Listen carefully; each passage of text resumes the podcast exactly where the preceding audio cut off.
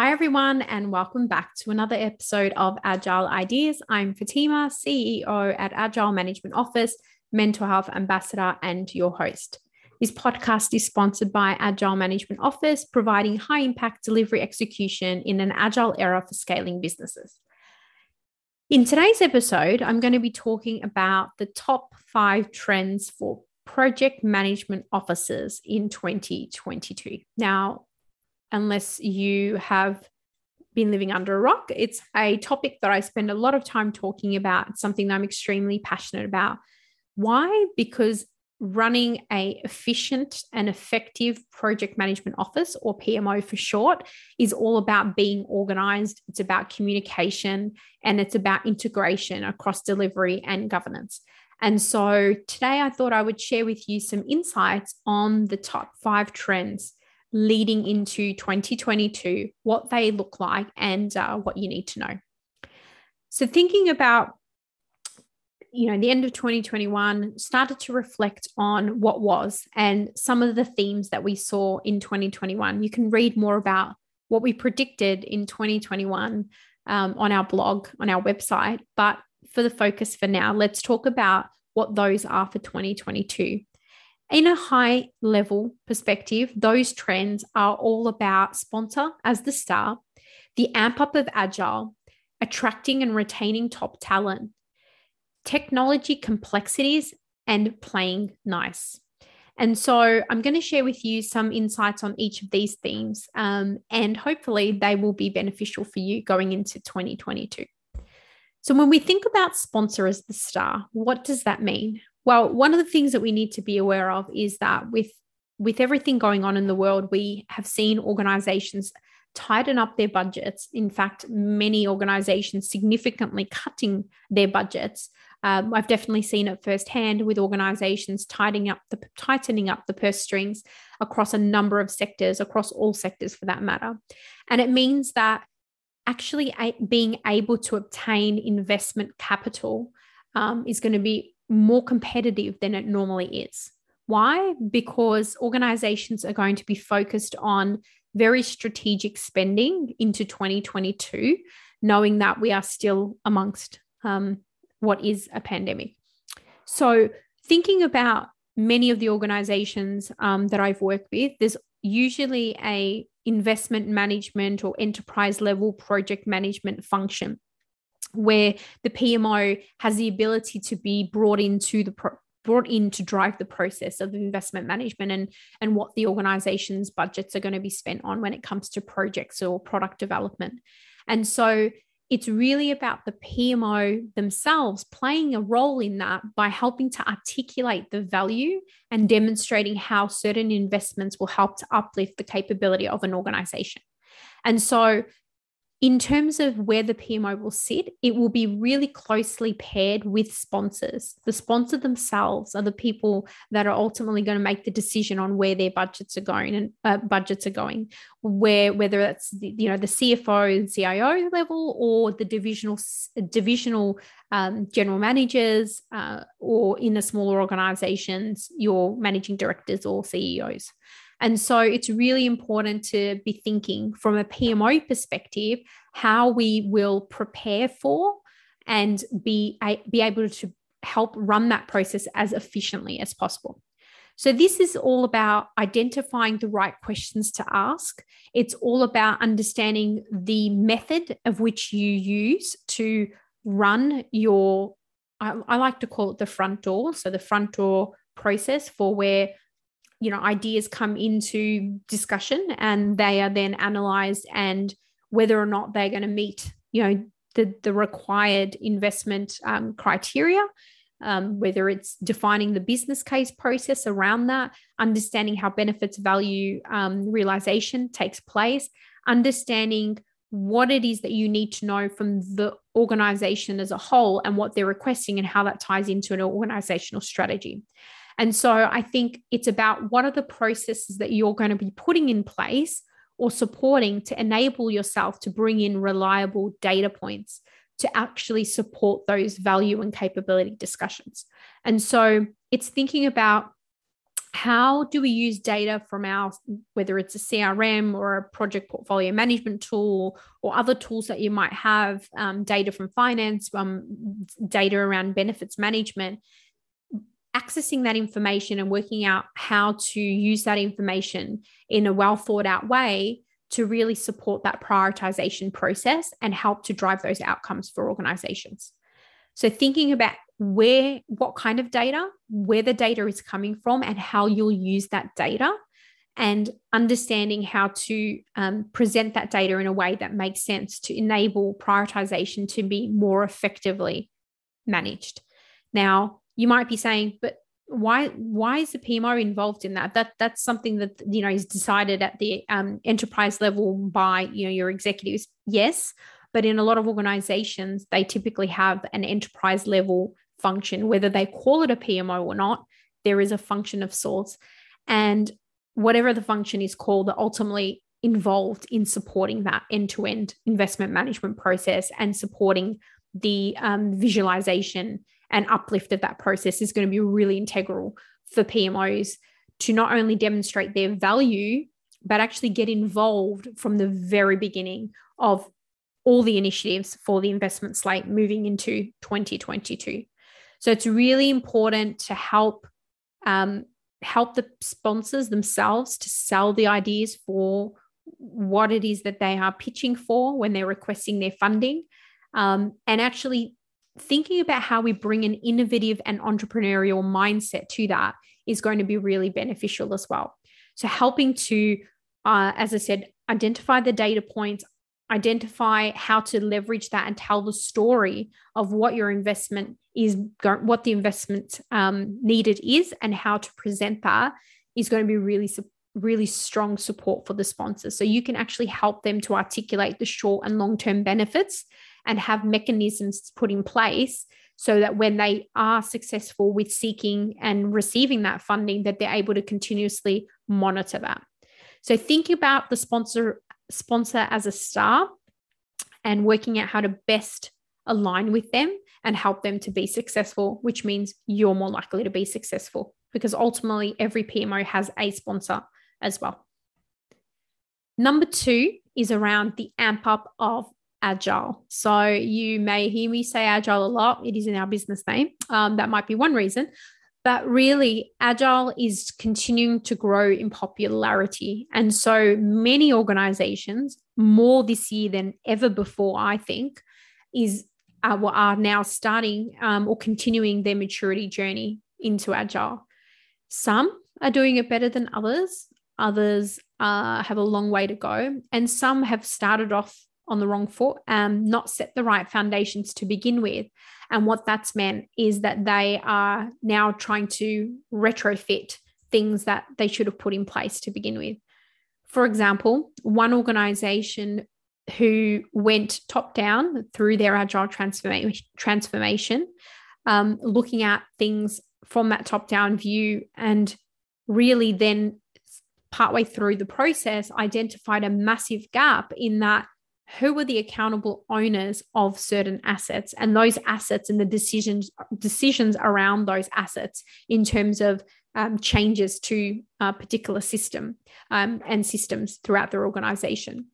The way that they had, the way that they had um, divided up the organization in their Agile hierarchy didn't enable for any one accountable owner on those assets. And so it made it really challenging when people wanted to make changes that may impact a particular system as to where they went. And so they needed to retrofit the process by bringing in a, a, a horizontal layer that could cross through um, the organization's Agile hierarchy to support this particular um, gap in their, in their uh, Agile hierarchy and the, and the journey they were trying to take with their transformation. In two thousand twenty-two, so weird saying that two thousand twenty-two, but yeah, we're there. two thousand twenty-two, it's not going to be, I think, about debating the tools and the techniques anymore, um, because a lot of the conversation and noise has been around te- te- tools and techniques, um, and the dispute around whether Agile is or isn't this or is and isn't that.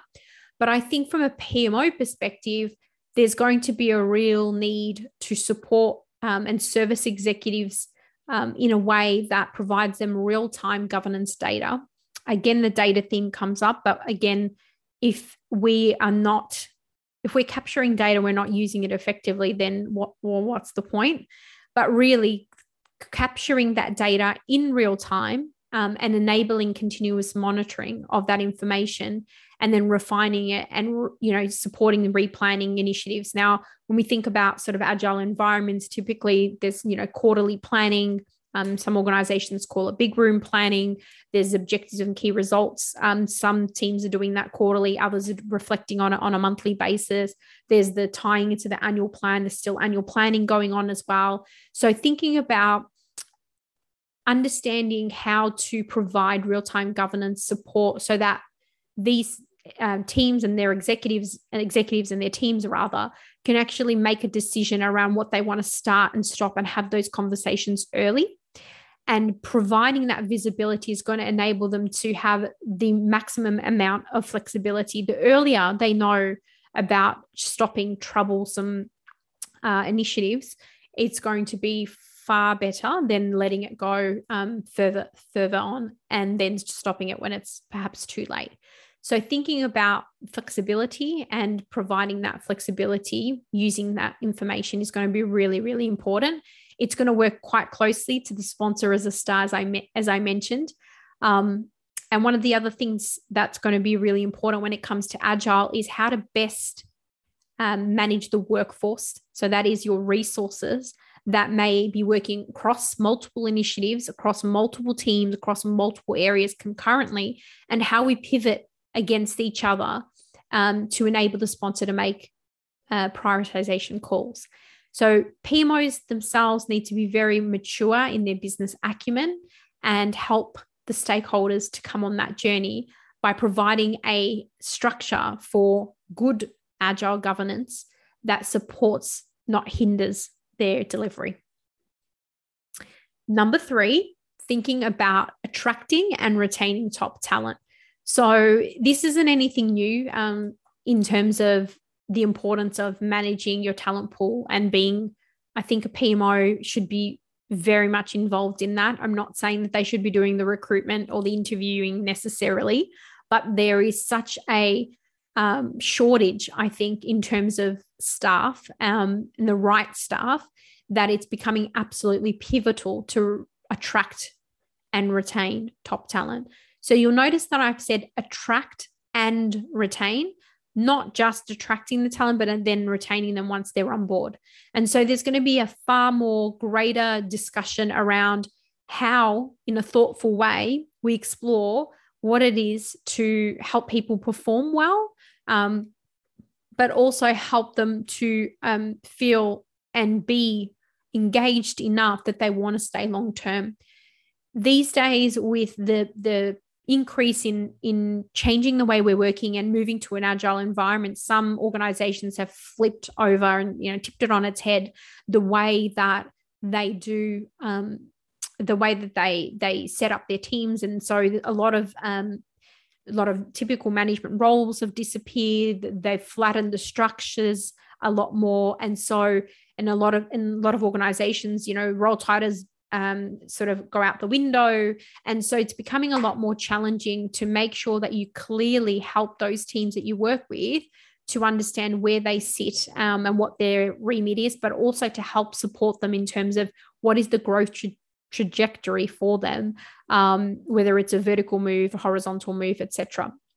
So I think the P M O can play a really pivotal role in s- assisting recruitment panels to help them understand the cultural fit for new joiners um, and also support them with centrally managing the recruitment within the, um, the programs or the portfolios themselves um, and doing that in a way that speeds up the experience and improves the experience for new joiners, because nobody likes a long-winded, drawn-out recruitment process that takes weeks and weeks and weeks to bring someone on board.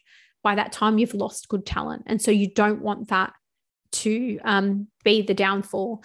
Unfortunately, I've seen um, as, as recent as, as you know, a, a few a few weeks ago, um, organizations that were so slow with their recruitment process that they lost good talent simply because they weren't fast enough or as efficient and fast as other companies were in their recruitment processes.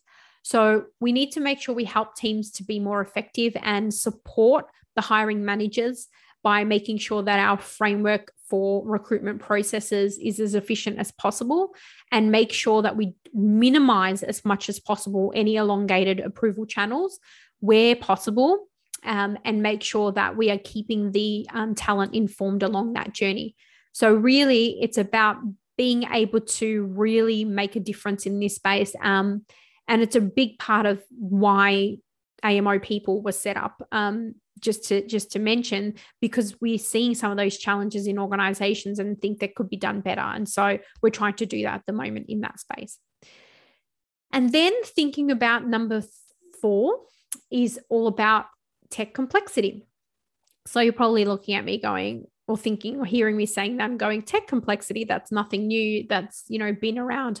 Um, tech complexity is always going to be there. It's not a twenty twenty-two theme. But what I mean here is it's time for P M Os to shake up everything that they know when it comes to technology and start to get involved and um, learn more about certain things like artificial intelligence and machine learning and robotics and all of those sorts of things, because our the teams around us that we work with, all these projects, they're doing a lot more of that. And so we need to make sure that we are staying abreast of what are Um, what constitutes the technology landscape, what digital solutions are out there, what is it that is in development that we could benefit from and we could leverage, whether it's Power B I reporting, whether it's using particular P P M tools, whether it's um, identifying ways to de- do things more efficiently with plugins for Microsoft Teams, et cetera.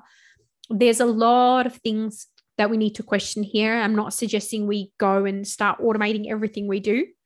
My constant advice for P M Os around the world is always to have clarity of awareness of what it is you're working for and repeatability before you start to automate things.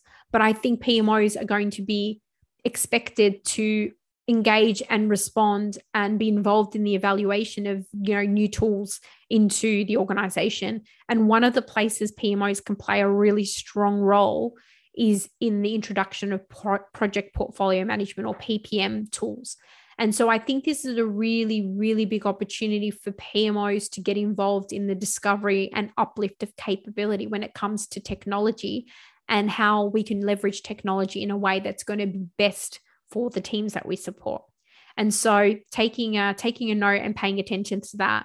Um, why not spend more time with your technology um, counterparts and learn from them around what they're doing and see how that could potentially apply to the P M O.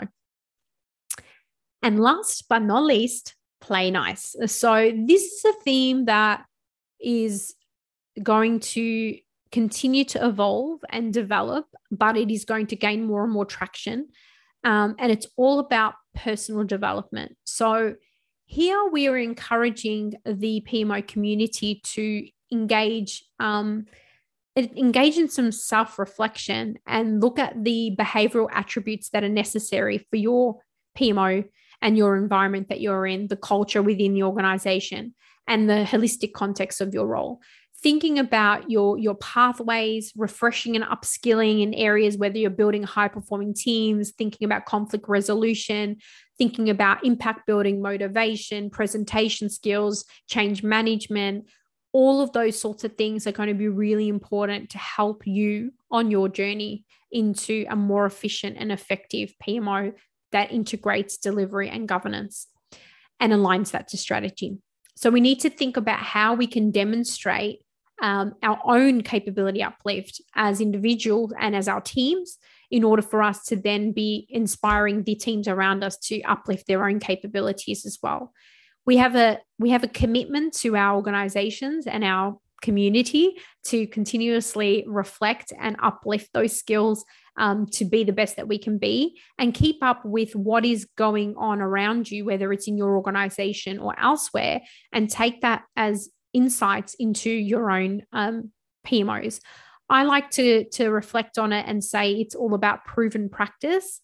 I say that because it needs to be something that has been that you've, you, you know, you can apply yourself and see the results rather than just relying on something called best practice, which may not actually be best for your organization. Rather go for something that's proven to work for you. And the only way to know that is by experimenting and trying new things. So a great way to level up your role is thinking about how you can upskill yourself and your own personal development and focus on the areas of weakness, and then also encourage an increase in energy and positive attitude amongst your clients to increase the cultural uplift and help with retaining that talent. So there you have it. They are the top five P M O trends for twenty twenty-two. I hope that this uh, content today has helped you um, be, being inspired or informed in some way, and that it has left you with something for you to resonate about and perhaps be a springboard for you in twenty twenty-two. Thanks for listening, and I'll see you all guys. See you all soon.